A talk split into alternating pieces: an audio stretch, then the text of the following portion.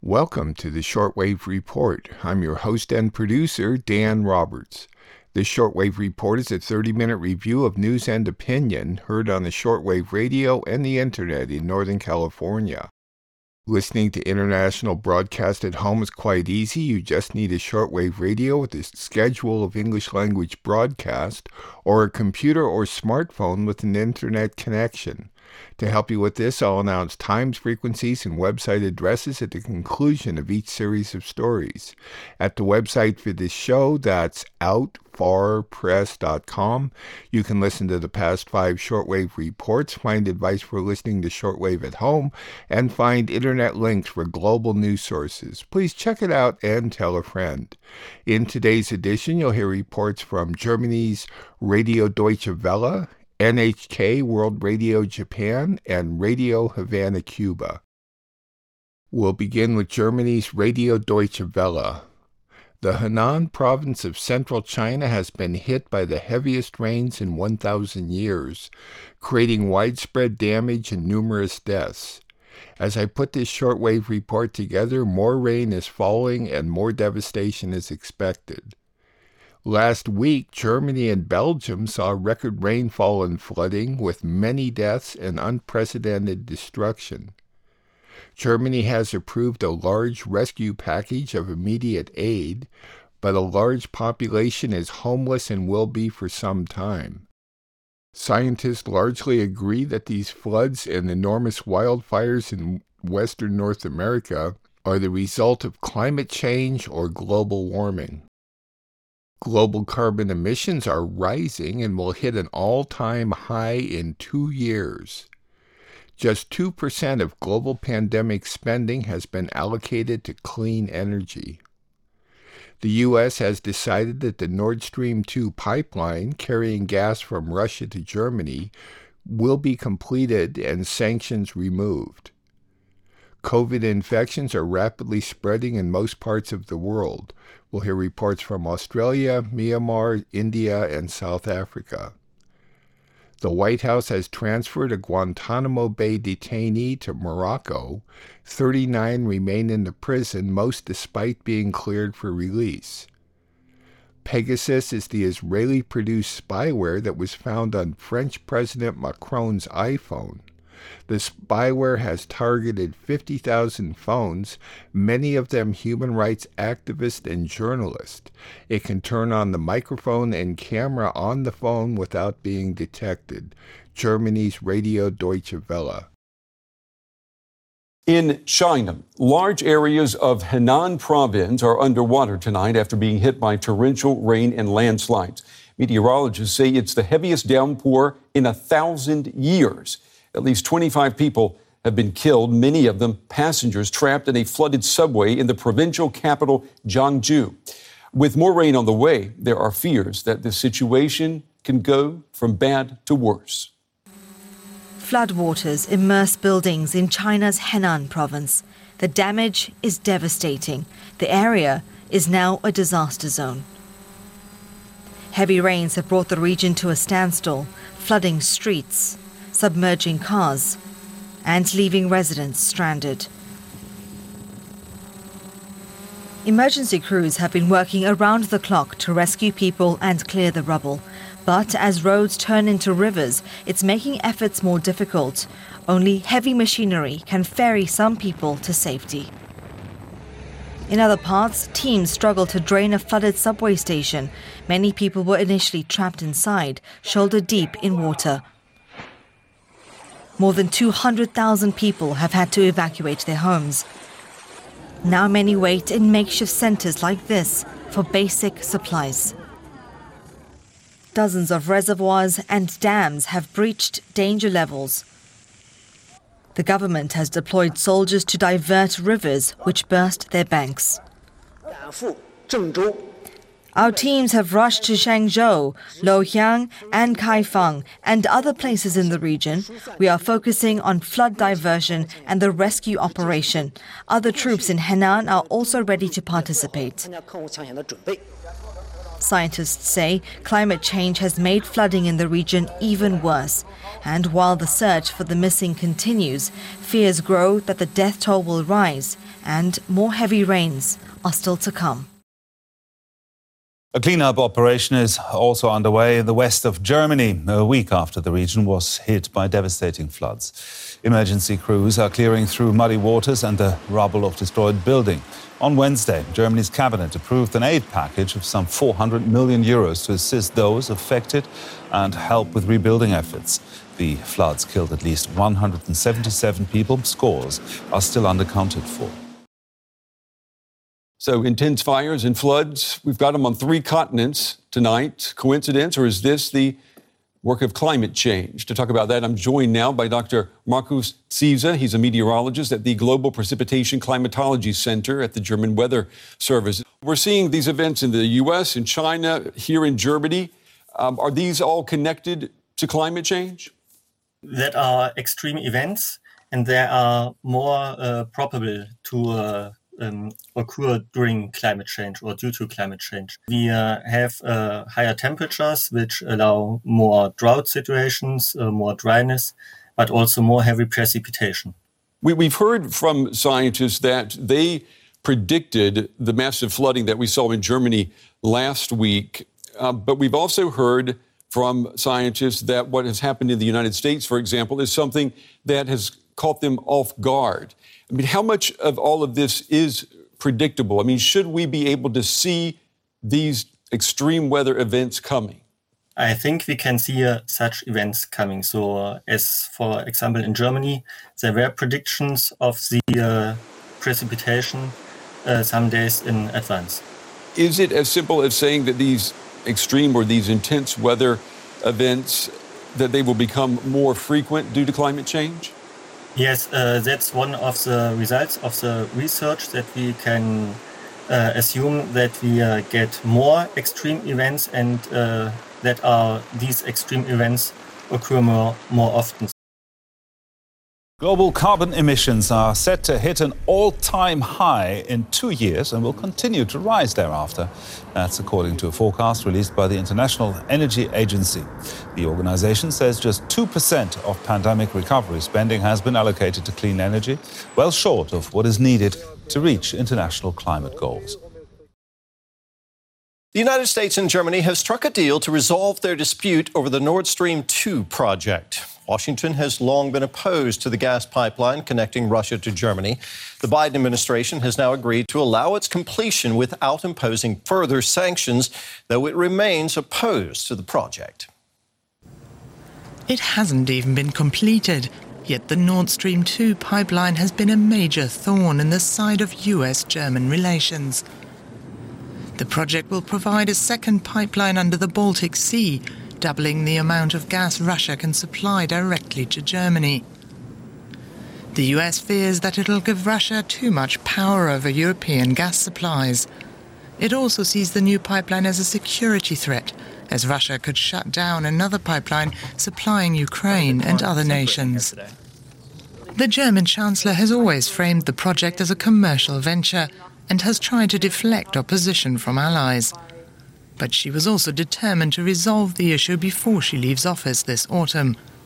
It was one of the topics she discussed with US President Joe Biden last week. So now a compromise has been reached. In a joint statement, Washington agreed to suspend all sanctions and tolerate the new pipeline. Germany, in turn, has committed to impose sanctions on Russia if Moscow uses the pipeline as a political weapon. It also agreed to use its leverage to help extend a gas deal between Russia and Ukraine. But critics say the agreement doesn't go far enough, and Ukraine has already voiced its discontent. The completion of Nord Stream 2, however, is now all but a certainty. With 98% of the pipeline built, it is set to go into operation later this year. Despite being under strict lockdown, Australia's two largest states have seen a sharp increase in new COVID 19 cases. Victoria State reported its biggest daily rise in more than a week. Authorities say record numbers of people are being tested. Over half of Australia's population are currently under stay at home orders. In Myanmar, a new third wave of coronavirus infections has sent demands for oxygen soaring. But the junta doesn't appear to have a plan to increase supplies, with reports of the military hoarding oxygen for its members. The result is a frightening increase in death. Millions more people may have died in India from COVID 19 than official figures show. A new study reveals the number of excess deaths in the country during the pandemic may be 10 times the official toll. The researchers looked at the number of deaths from any cause and compared the figure to a pre pandemic baseline. China has rejected the World Health Organization's plan for a second investigation into the origin of COVID 19. Beijing said the proposal showed disrespect and arrogance. Australia's Prime Minister has apologized for the country's sluggish vaccine rollout. Large parts of Australia are back in lockdown as the Delta variant spreads there. And a South African company will begin producing the Pfizer BioNTech vaccine. The BioVac Institute will become the first on the continent to manufacture the vaccine. Now to the United States, and the White House says it has transferred a detainee from Guantanamo Bay prison to Morocco. It's the first such repatriation under U.S. President Joe Biden, who aims to close the detention center. 39 prisoners remain in Guantanamo, despite many being long cleared for release. Jailed for almost two decades, never charged with a crime. Abdul Latif Nasir has spent a third of his life as one of America's forever prisoners at Guantanamo Bay. The US military accused him of training with Al Qaeda. His lawyers say some of their evidence was obtained under torture. A review board recommended Nasir's release in 2016, but his lawyers say a paperwork delay left him stranded here um, this individual who we announced the transfer of, the Department of Defense announced the transfer of, had been uh, had, had started moving through the process during the Obama Biden administration and was on pause for some period of time over the last four years. Almost 800 men were rounded up during the U.S. war on terror and detained without trial at the Guantanamo Naval Base on U.S. territory in Cuba. Many suffered torture Several died. With respect to uh, President Barack Obama pledged to close the prison, but failed to finish the job. His successor, Donald Trump, arrived in office with a different agenda. To re examine our military detention policy and to keep open the detention facilities in Guantanamo Bay. Now, Joe Biden's administration has revived Obama's mission. Yes, our goal is to close Guantanamo Bay. Uh, there are 39 detainees who remain at Guantanamo Bay. 10 are eligible for transfer. Uh, I don't have a timeline for you. Uh, as you know, there's a process. There are different layers of the process, uh, but that remains our goal, and we are considering all available avenues to responsibly transfer detainees and, of course, close Guantanamo Bay.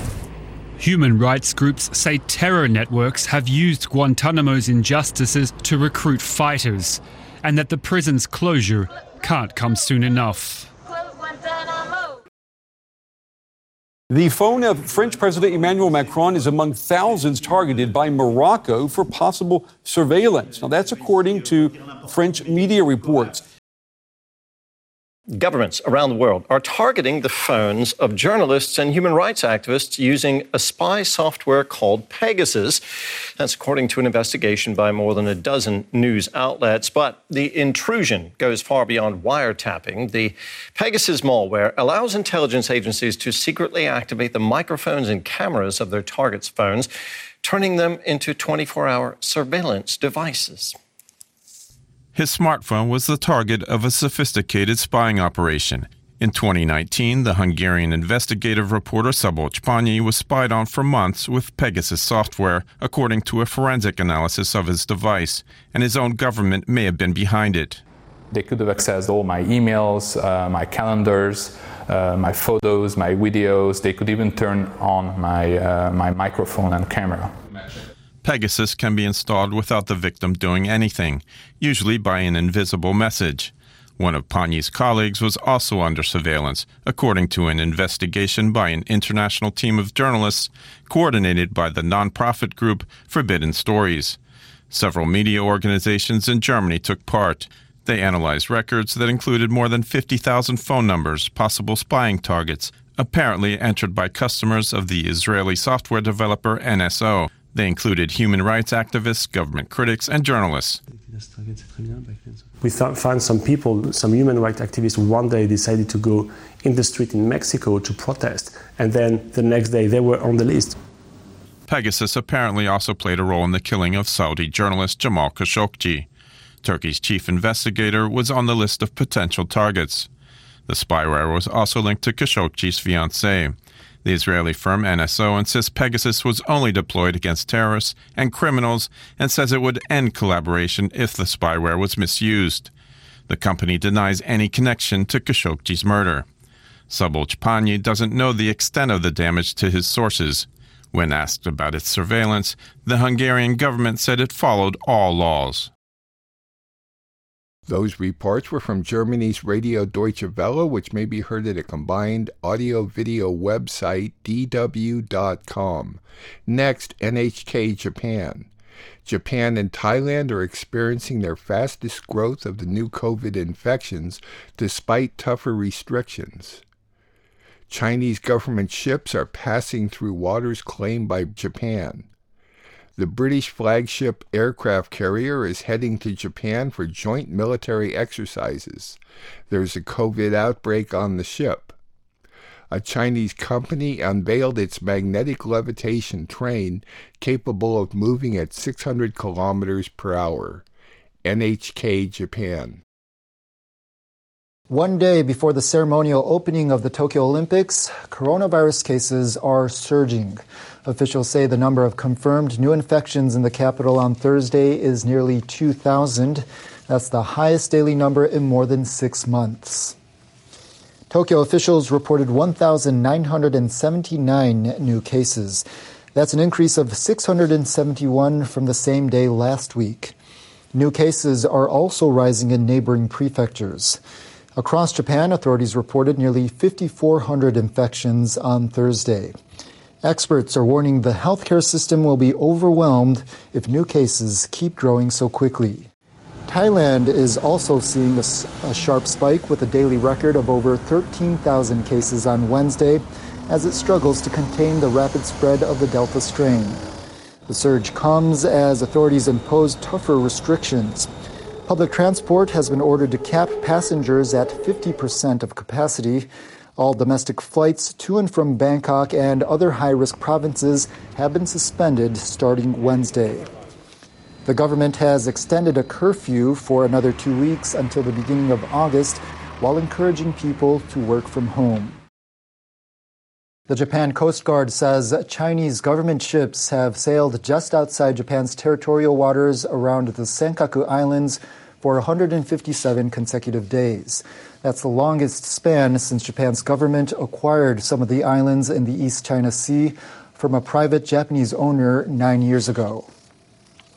The Coast Guard says four official Chinese vessels left the contiguous zone just outside Japan's territorial waters shortly after 10 p.m. on Monday.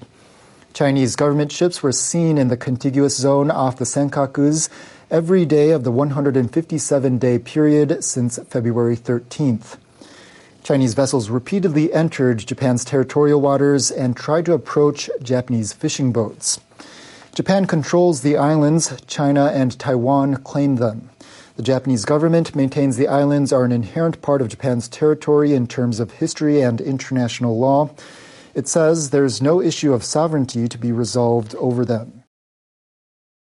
Britain's Defense Secretary Ben Wallace has told NHK that a ca- carrier strike group led by the state of the art aircraft carrier HMS Queen Elizabeth will visit Japan in September.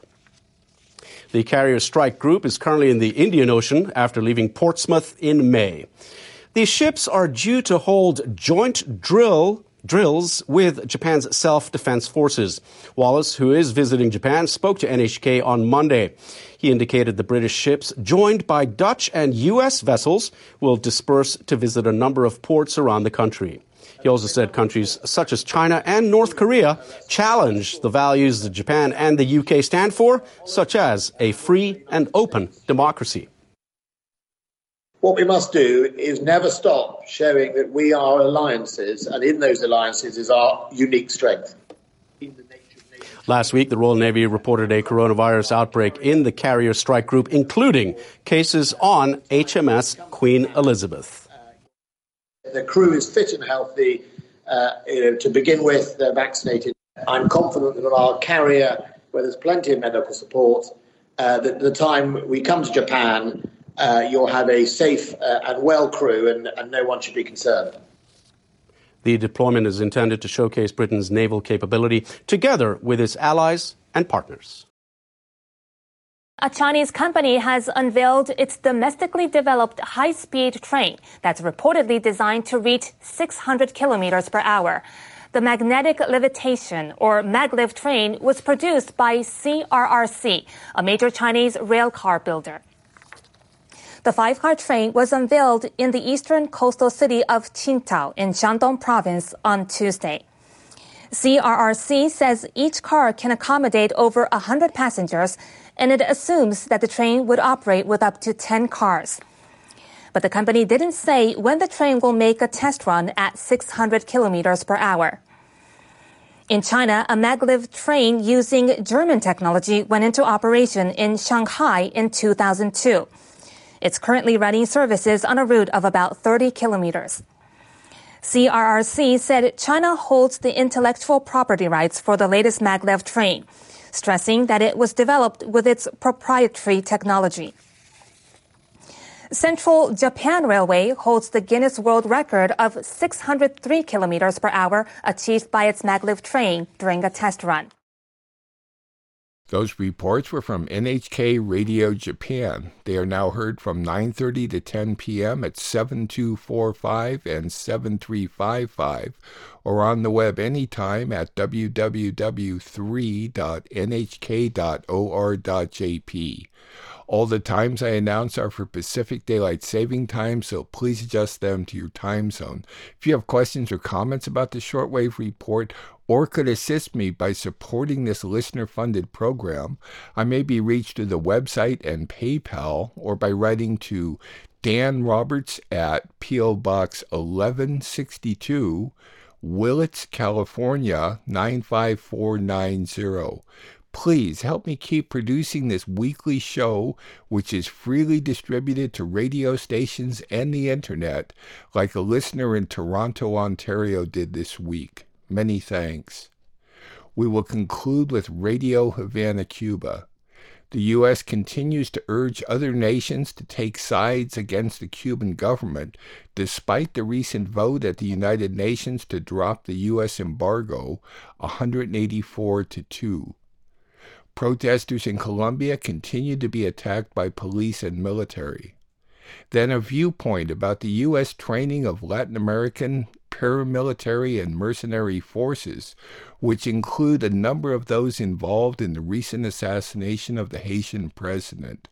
Radio Havana, Cuba.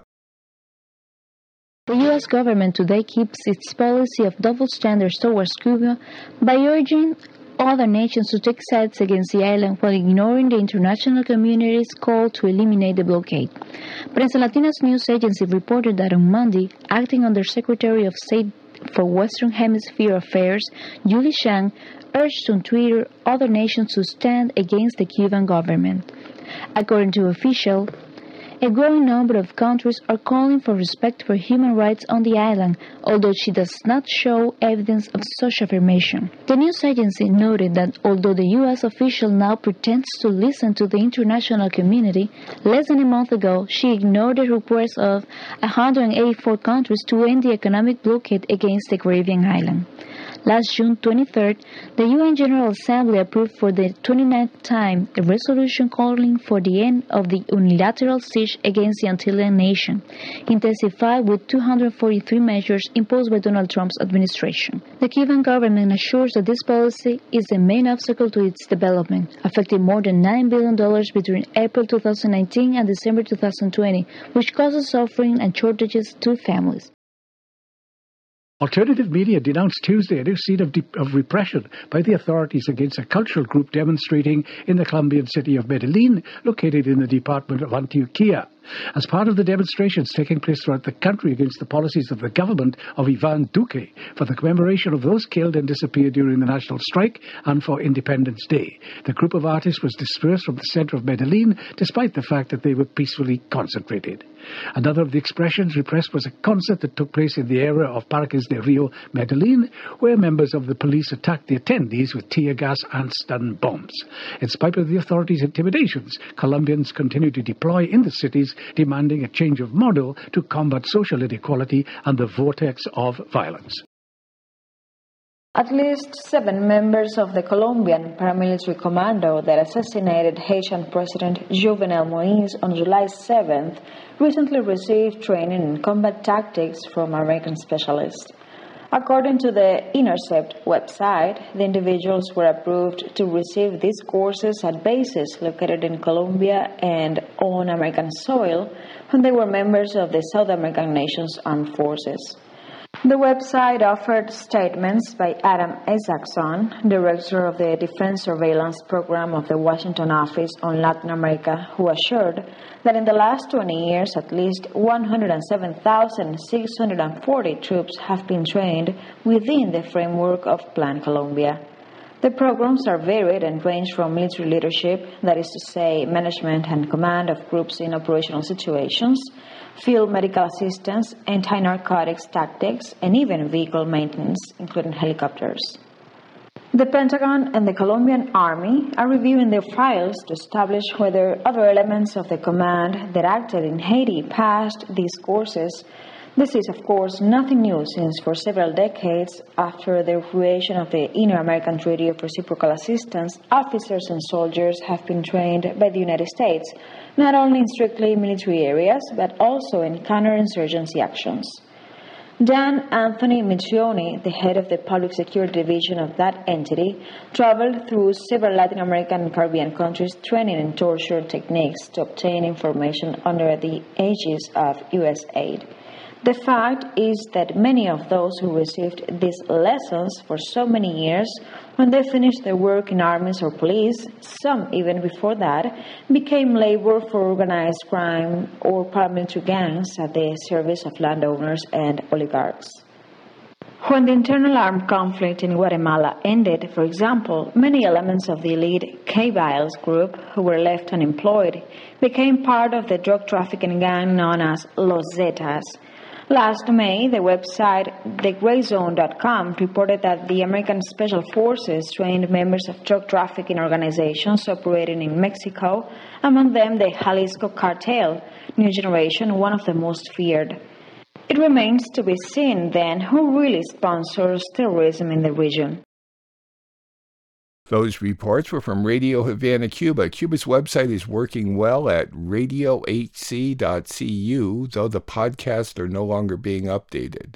On shortwave, Cuba may be heard from noon to 1 p.m. at 15140 and from 6 p.m. to midnight at either 6000, 6060, or 6100. One of my goals in producing the show is to encourage people like you to listen to international broadcasts, get a global perspective. Every Thursday evening, I post a new shortwave report at the website for this show. That's outfarpress.com com. At my website, you can also listen to past shows. Please take a moment to make a safe donation online through PayPal. There's a link at my website along with the podcast link and get advice for listening at home. The Shortwave Report, which is now in its 25th year of production, remains free to rebroadcast upon notification. The Shortwave Report is produced and distributed off the electrical grid in Northern California using solar panels. I'm your host and producer, Dan Roberts. Thank you for listening.